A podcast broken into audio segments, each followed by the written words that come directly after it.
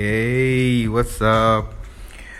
Welcome, welcome. This is the Real Talk podcast with Brother Ola. Right. Um lovely week it's been, right? I I I know, I know it's been I was saying to a friend of mine this morning that um yeah, that's how I feel. so I was saying to him that um, I'm I'm feeling a whole lot of um, heaviness, but I'm gonna stay in in this place of grat uh, of gratefulness or gratitude. I'm gonna stay in this place of being grateful. Yes, it's not been easy, right? You know, it's never going to be easy, but. Um, but we keep we keep keeping right? We keep keeping you know and it's weird that today would be that same day that you know i post something on my status on my whatsapp status of course. It was just me singing you know? You know it is just it's just me singing and then um you know i get all manners of um confessions. Well, I don't. Should I call them conf- confessions? You know, well, confess- confessions of sorts. You know, people coming to tell me um, how they really are tired, and um, and the song I, you know, was singing was okay. Was about God's faithfulness, but hey, that was how I felt this this morning. You know, just to keep myself in that good space.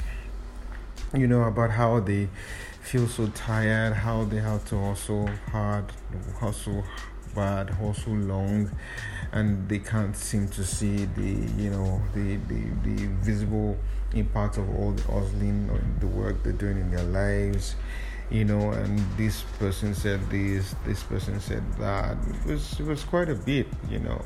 But the truth is um so i said i said to one of them i said um, i said see the truth is you can't give up. You can't give up because, and it's it's in in your not giving up that I also know that I can't give up, right? Because I know that the truth is we have to be strong for each other. It's it's uh, sometimes it can be really hard, right? You just want to just you just want to just let go, just give up, just just be done, right? You just want to be done, you know. But you look around and then you don't take it for granted that these things, uh, the people that you're surrounded, you know, that, that surround you, uh, uh, uh, you don't take it for granted that they're there for just being there, you know. And it's in this, um, each person being strong for each other that we build a community, that we build our strengths, that we build our you know we build our capacity we build our courage you know to do much more than we already are doing and i'm not gonna you know i'm never going to be that person who will say um, it's all good to be easy rosy dandy you know that but in everything you know when when i'm I can't seem to be able to do so much more. You're there for me saying, Guy, you can do this you know you can keep pushing you can keep doing and all that. Yeah so it's it's it's it's it's sometimes it's hard to um to uh to stay strong but my my so i wanted to do something short and just encourage you to not give up not give up right?